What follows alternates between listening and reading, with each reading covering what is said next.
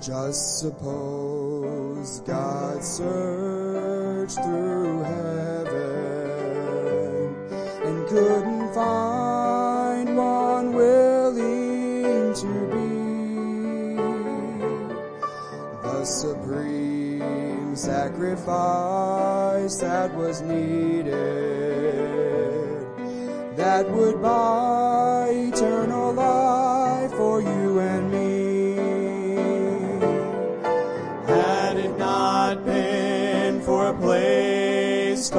Calvary, had it not been for the old rugged cross, had it not been for a man called Jesus, then forever my soul would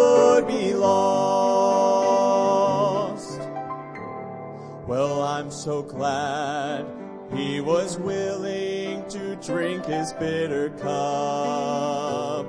Although he prayed, Father, let it pass from me. And I'm glad he didn't call heaven's angels. From these hands pulled the nails that torment me. Had it not been for a place called Mount Calvary, had it not been for the old rugged cross, had it not been for a man called Jesus, then forever my soul would it not been for a place called Mount Calvary, had it not been for the old rugged cross, had it not been for a man called Jesus, then forever my soul would be lost.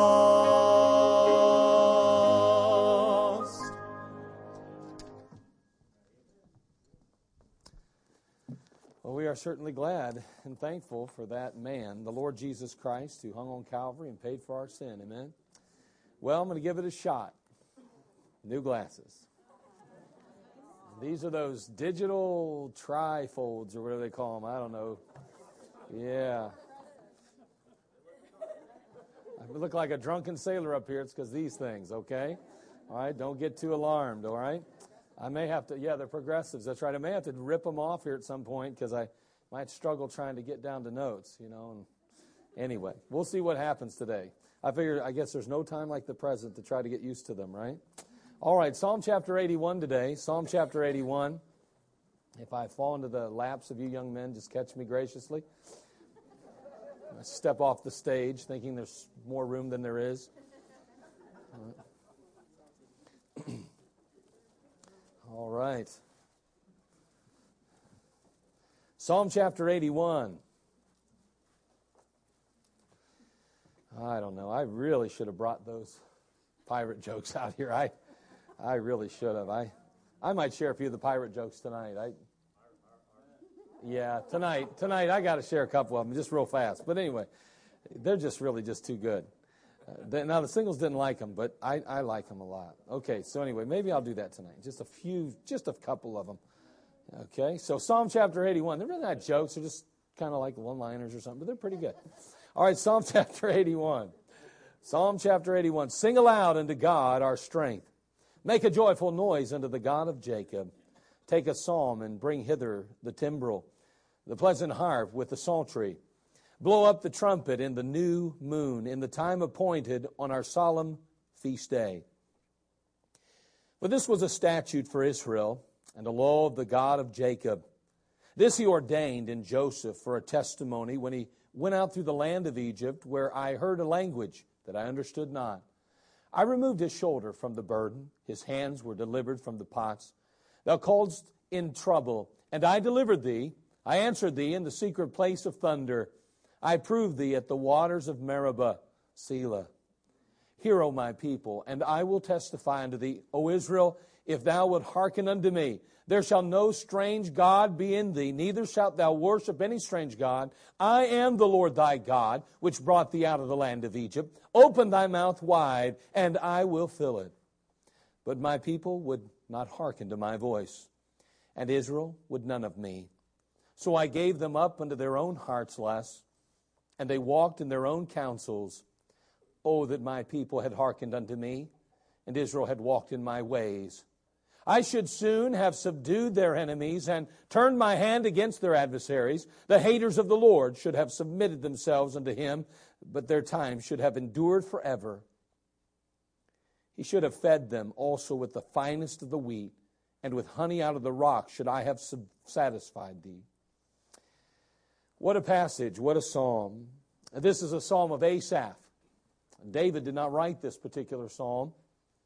Asaph himself was one of David's three chief musicians, and his sons and their descendants formed somewhat of a musical guild.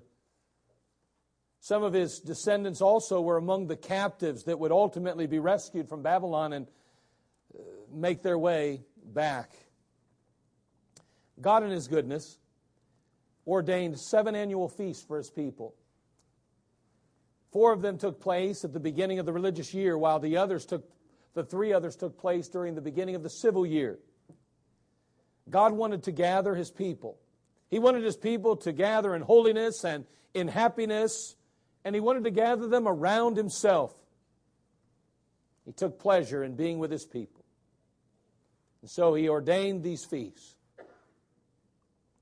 The psalmist begins by kind of underlining the feasts of the Lord, focusing some attention. But the sad truth is this that much of Israel's history as a nation found them neglecting this great privilege. They did not submit to these feasts. They did not find themselves in the presence of God in many cases. I mean, just to think, to have been able, the privilege, the opportunity to join God, the very creator of the universe, to literally be able to fellowship with Him, would seem to me to be a, almost too good to be true. And yet, often, we find that for Israel, it ended as missed opportunity. And you know, that's exactly what the theme of this particular thong, uh, thong this psalm is. These glasses are affecting my speech patterns. Missed opportunity. That's the theme of the song. Psalm. It is funny up here because it is like I'm preaching on a wave, like I'm Jesus and I'm, I'm out from the. You know, I, I got to wonder how he felt standing on that boat. He obviously must have felt much more secure than I do right now, but. that is the theme of the psalm missed opportunity. And the psalmist, again, begins that way, kind of touching right on that issue of these feast days. But even though missed opportunity may have characterized Israel's existence, the psalmist would not be denied. It's interesting as he begins, he opens up by exhorting all to sing aloud unto God and to make a joyful noise. You notice that? He even he basically says, "Okay, strike up the band. I mean, this is a wonderful time. I mean, uh, you know, honor and praise God, the God of our strength," he says. You know, there's no quicker way to become discouraged, disappointed, and even bitter faster than to dwell on the rebellion of others. All you have to do is watch other people failing constantly, or watch other people rejecting Christ. Watch other people and focus your attention on them and direct yourself toward them. And pretty soon you find yourself discouraged. You find yourself disappointed. You find yourself in a position where you also feel that way. The psalmist would not permit that to happen to him, though. He not only overflowed with song, but he was obedient to the very scriptures.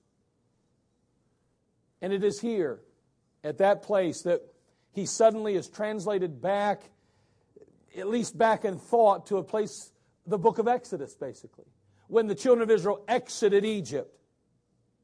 God began to speak to the people there, but unfortunately, the people did not understand him.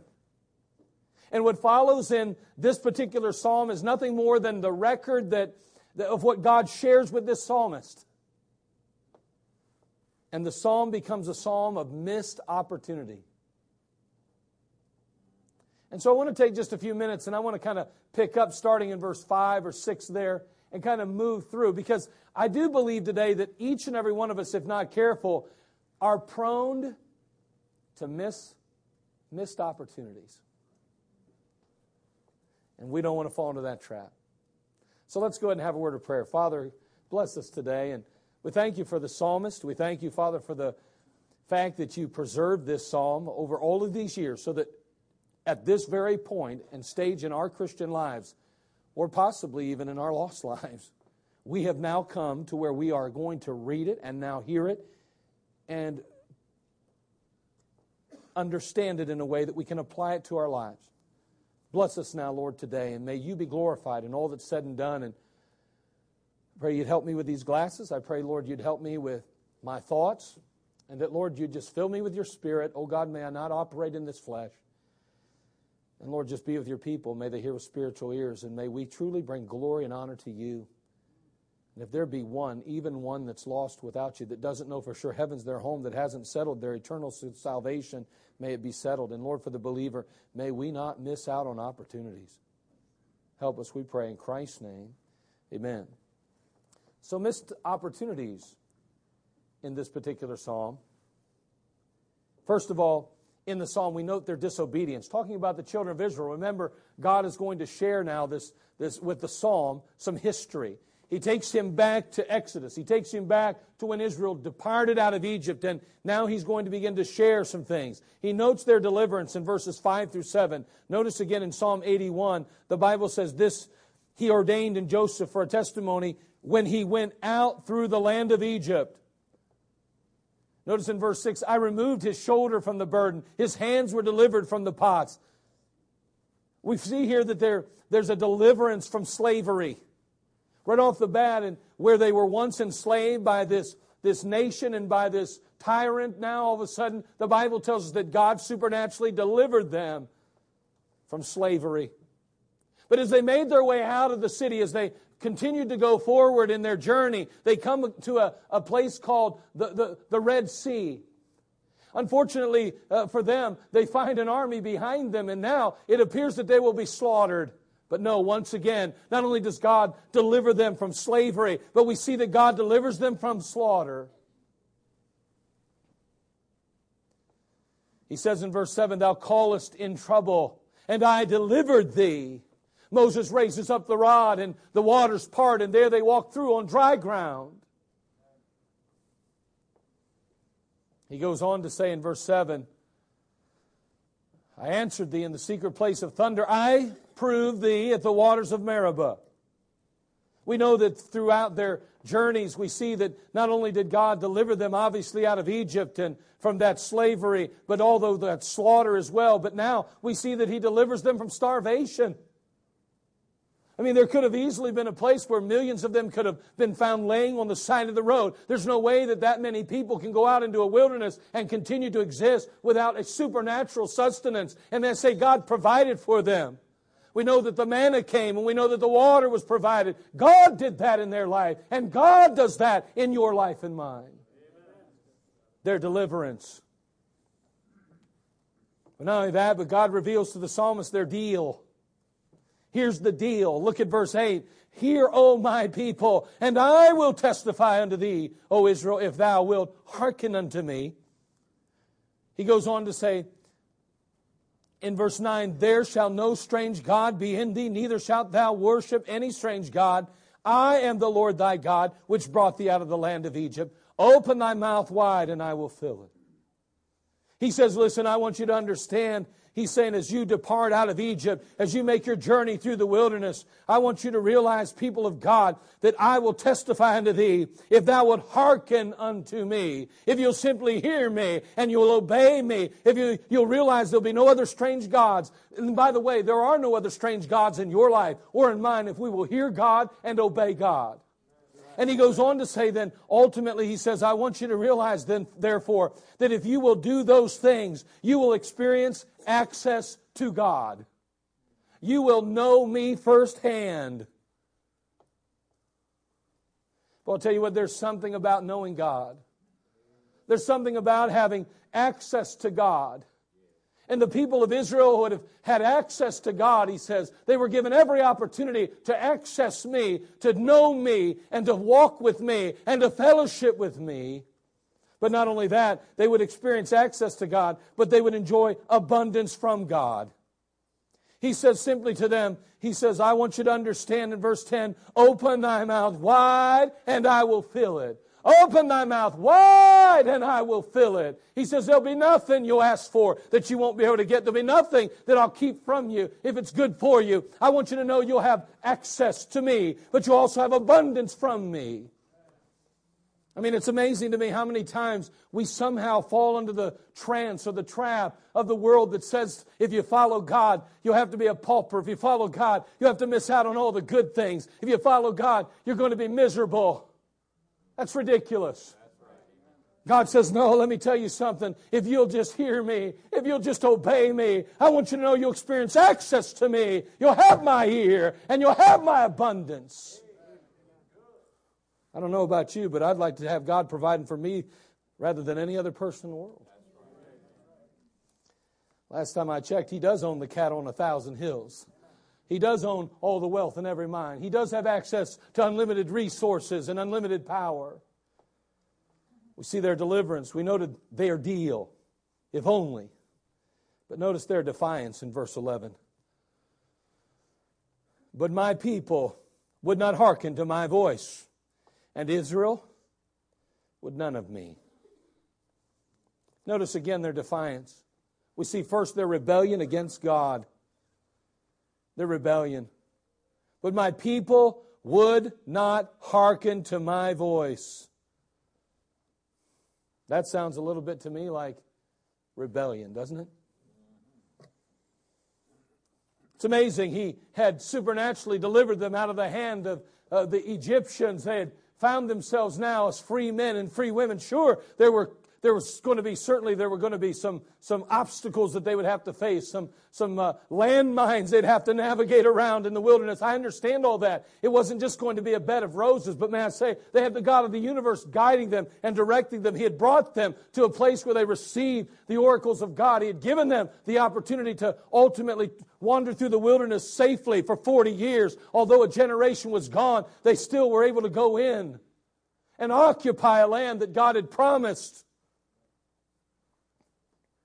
in spite of everything, in spite of all of God's intentions, in spite of all of God's interest, in spite of all of God's investment. The Bible says in verse 11, But my people would not hearken to my voice. And ultimately says, And Israel would none of me. We see, yes, their rebellion, but note their rejection of God. Again, but my people would not hearken to my voice, and Israel would none of me. As a boy, on the schoolyard, we'd often gather to play a game of baseball or kickball or usually football, something like that at recess, maybe at lunchtime. In those days, you got to leave school and go play outside. Now, of course, they put fences up. You know, they never really, I always thought they put the fences up to keep us in. But they didn't. They put the fences up to make us feel safe. That's why they put fences up, for the sake of the children. Not for their safety, but for their security. Now, today you might need a fence with barbed wire to keep children safe. But in those days, we didn't worry about that. But boy, I'll tell you what, you come up against the fence, you feel safe. I can't get out, nobody can get in, I feel good. By the way, boundaries are always put in place to make us feel safe. Just thought I'd throw that in. No boundaries, no security, by the way. Your children need them, by the way. So do you, so do adults. We need those boundaries. But notice the, that here we are in the playground. And uh, so we're going to play this game. And so we, we have to have this process of picking people. And of course, everybody gathers around, and before it's over with, normally we'd line up, and then you'd pick two captains, and those captains then, of course, would begin to pick people.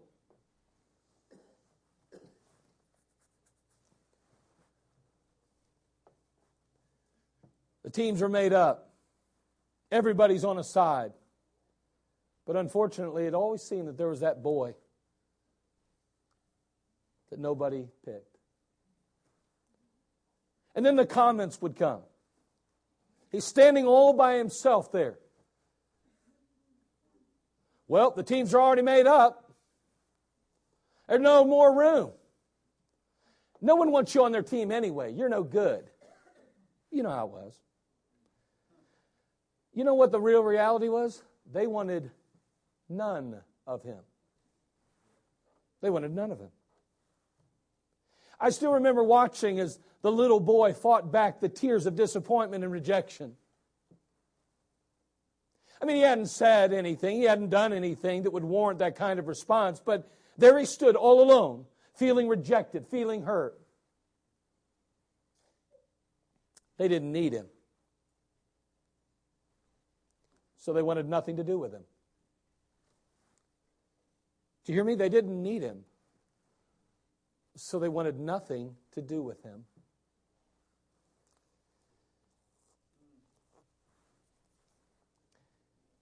We read that Israel didn't just choose to disobey God. The Bible says that they would none of me. That's a powerful statement. I mean, they literally wanted nothing to do with God. I mean, after all that God had done for them, again, although He had delivered them from Egypt, Although he had delivered them from that awful scourge of slavery, although he had supernaturally, projected, uh, supernaturally protected them and cared for them through the wilderness, after he had graciously led them and placed them in the land of plenty, all of those things, after everything we still read, they would none of him. They didn't think they needed him. And as a result, they wanted nothing to do with him unlike the apostle Paul, who said in 2 Corinthians chapter 3 verse 5, not that we are sufficient to think anything as of ourselves, our sufficiency is of God. Boy, the apostle Paul had it figured out. Not like David, the psalmist, who said, Be merciful unto me, O Lord, for I cry unto thee daily. He later says, he says before that in verse 1, Bow down thine ear, O Lord, hear me, for I am poor and needy. Well, I'll tell you what the psalmist knew. What a sad commentary. The total rejection of God. And yet, that rejection of God would lead to a very serious downfall. Verse 12, note the downfall.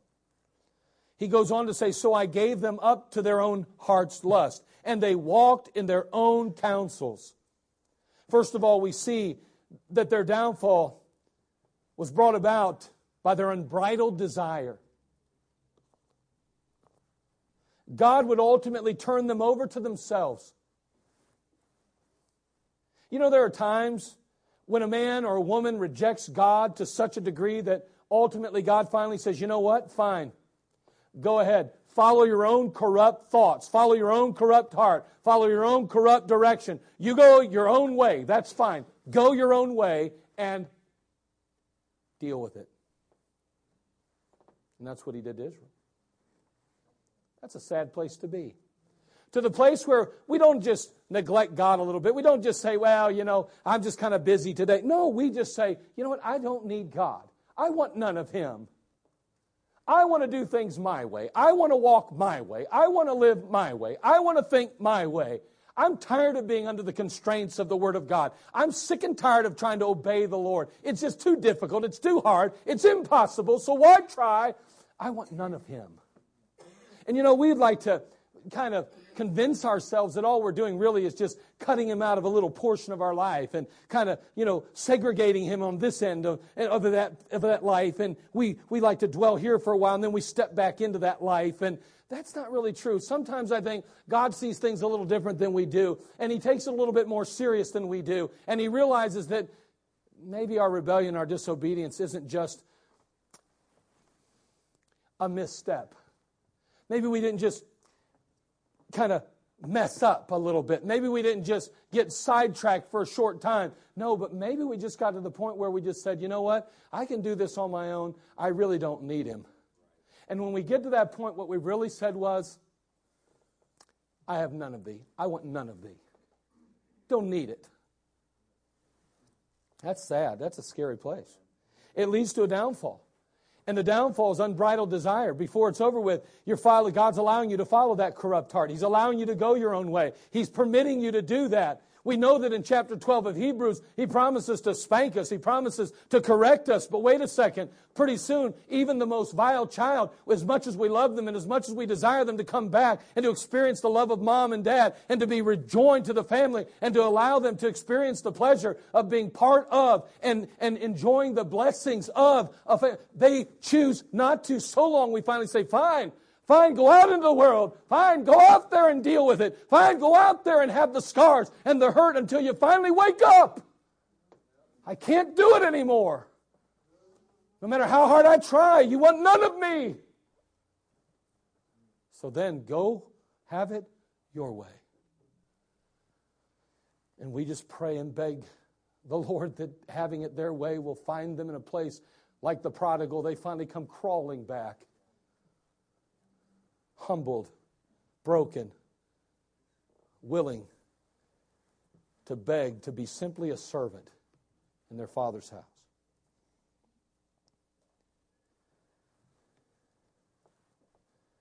Their unbridled desire, that was their downfall, their unwise direction. He tells them there in verse 12, I gave them up unto their own heart's lusts and they walked in their own counsels. We know where that leads according to the word of God. Proverbs 16:25 says, "There is a way that seemeth right unto a man, but the end thereof are the ways of death." We know in Proverbs 12:15 the Bible says, "The way of a fool is right in his own eyes, but he that hearkeneth unto wise counsel, excuse me, unto counsel is wise." Listen, if you think that you're calling the shots in your life, nobody tells me what to do, especially God. I know what the Word of God says, but I just don't, I'm not for that right now. I want to sow some wild oats. I want to live my life. I want to go my own direction. It's ridiculous. I'm not having people tell me how to live. I'm my own man. I'm my own woman. And I say, you are so bound by unbridled desire and unwise direction, my friend, you're going to end up in a heap of trouble just like Israel did. So, we note their deliverance, their deal, their defiance, their downfall. But I want you to know what God's desire was. Notice God's desire in verse 13. In verse 13, we begin reading, it says, Oh, that my people had hearkened unto me, and Israel had walked in my ways. wow. Notice that exclamation, exclam, exclamation point right there at the end of that verse. Oh, that my people had hearkened unto me, and Israel had walked in my ways. It seems to accentuate God's remorse and frustration with his people, doesn't it? I mean, if only they'd have listened to me.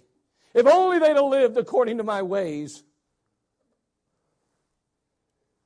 Almost reminds us of a parent whose heart's been broken by a child, doesn't it?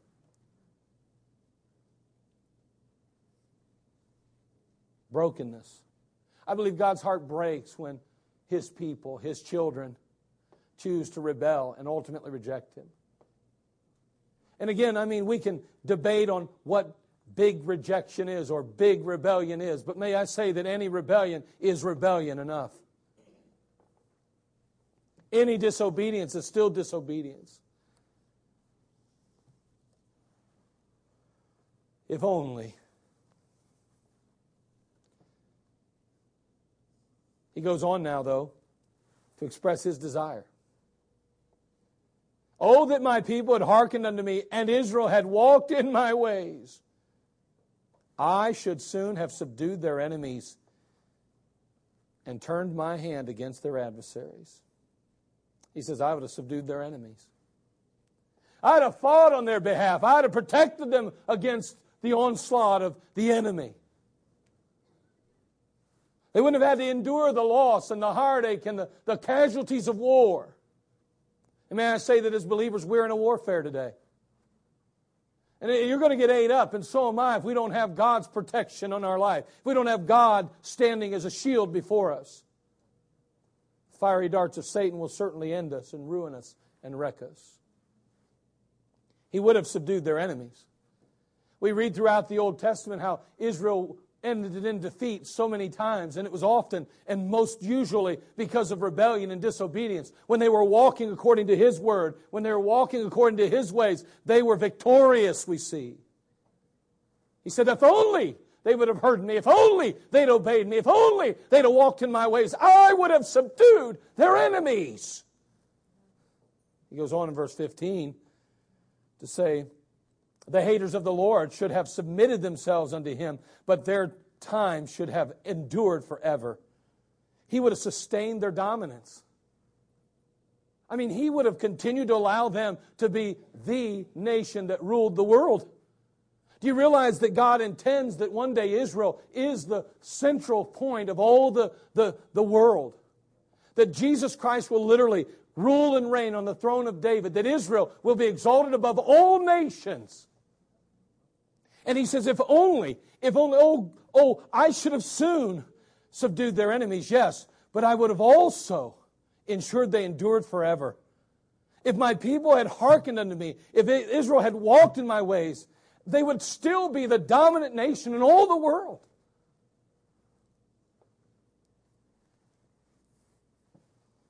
He goes on to verse 16 to say, He should have fed them also with the finest of the wheat and with honey out of the rock should have I satisfied thee.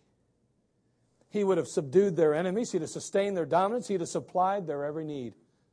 That's something. Do you got any needs in your life?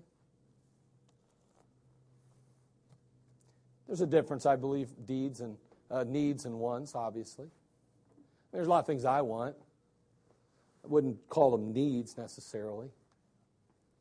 I mean, just because I want it doesn't mean it's absolutely necessary in my life. You know, I mean, I guess that's where we're going. I mean, the truth is, is probably I could live on a lot less food than I do.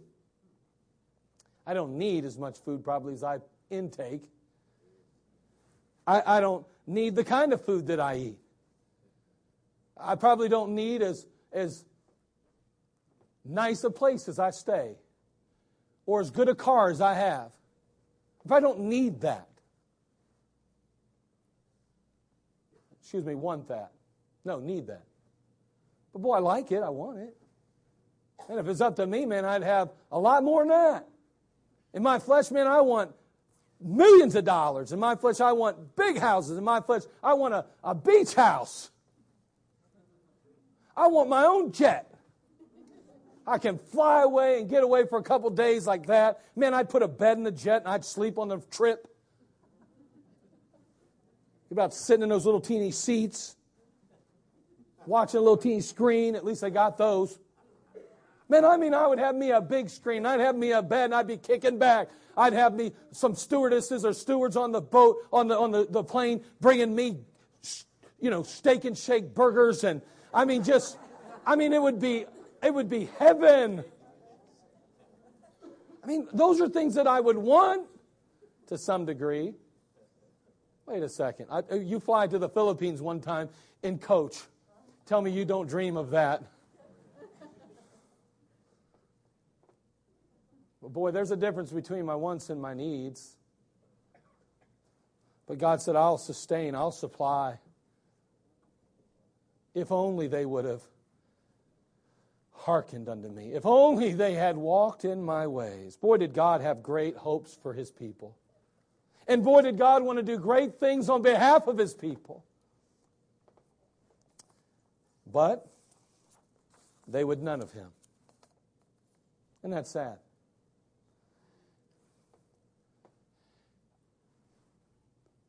There's many times in our lives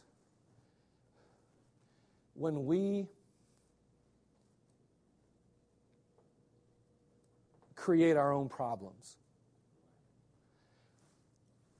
If only we had hearkened, if only we had followed his ways, we could have avoided many of the pitfalls of life. God wants for all of us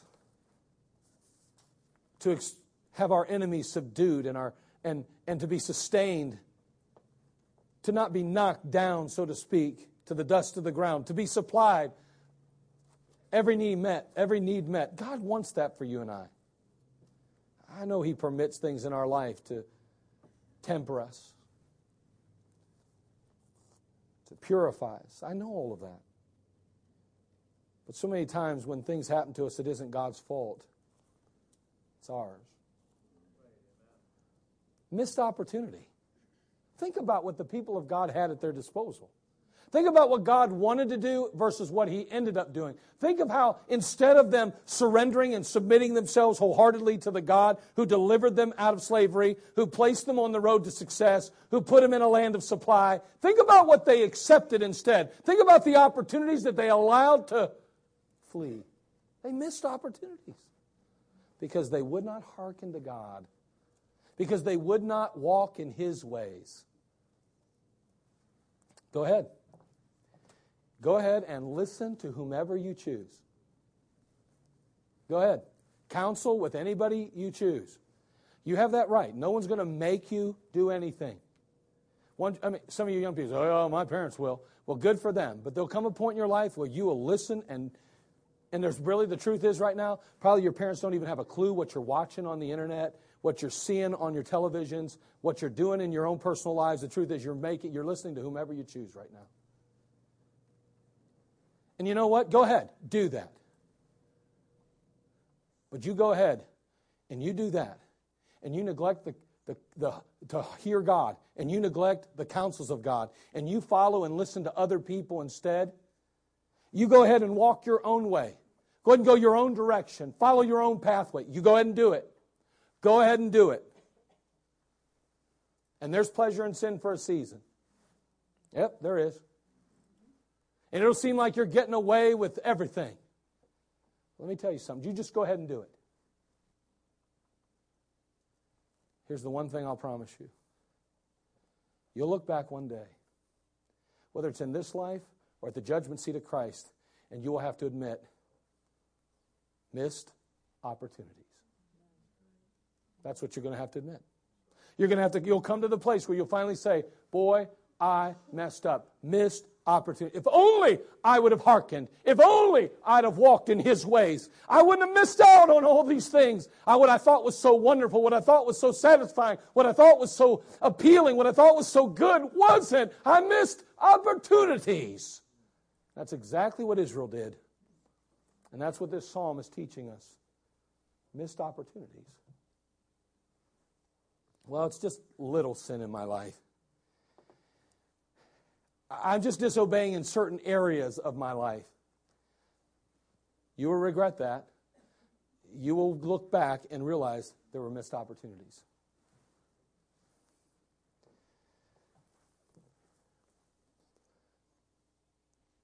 Opportunities to fellowship with God that we never took. Opportunities to follow God in obedience that we never did. Opportunities to partner with Him and to serve Him side by side that we just chose to neglect. Opportunities to enjoy His power, to enjoy His provision, to enjoy His protection. Opportunities missed because we choose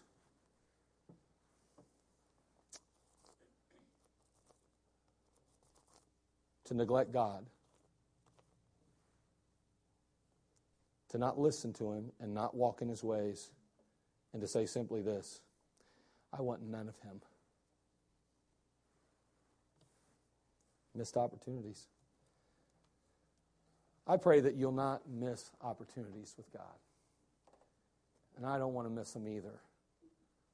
I've missed some opportunities in my day.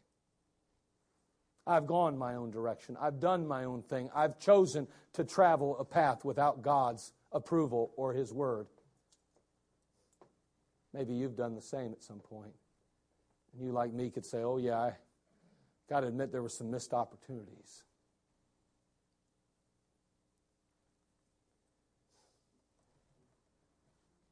Do you know for sure if you died, you'd go to heaven? Do you know that he died on a cross 2,000 years ago to pay for your sin? Do you realize that he didn't do that for him? He did it for you. If you neglect that sacrifice, if you choose to reject the Savior Jesus Christ, if you choose to not listen to him and he says, Call unto me, all you that labor and are heavy laden, and I will give you rest. If you choose to, to reject him and say, I want none of him, may I say, I promise you one day as you lift your eyes in hell, you will regret missed opportunities. Settle it today. Settle it today. Father, we come to you.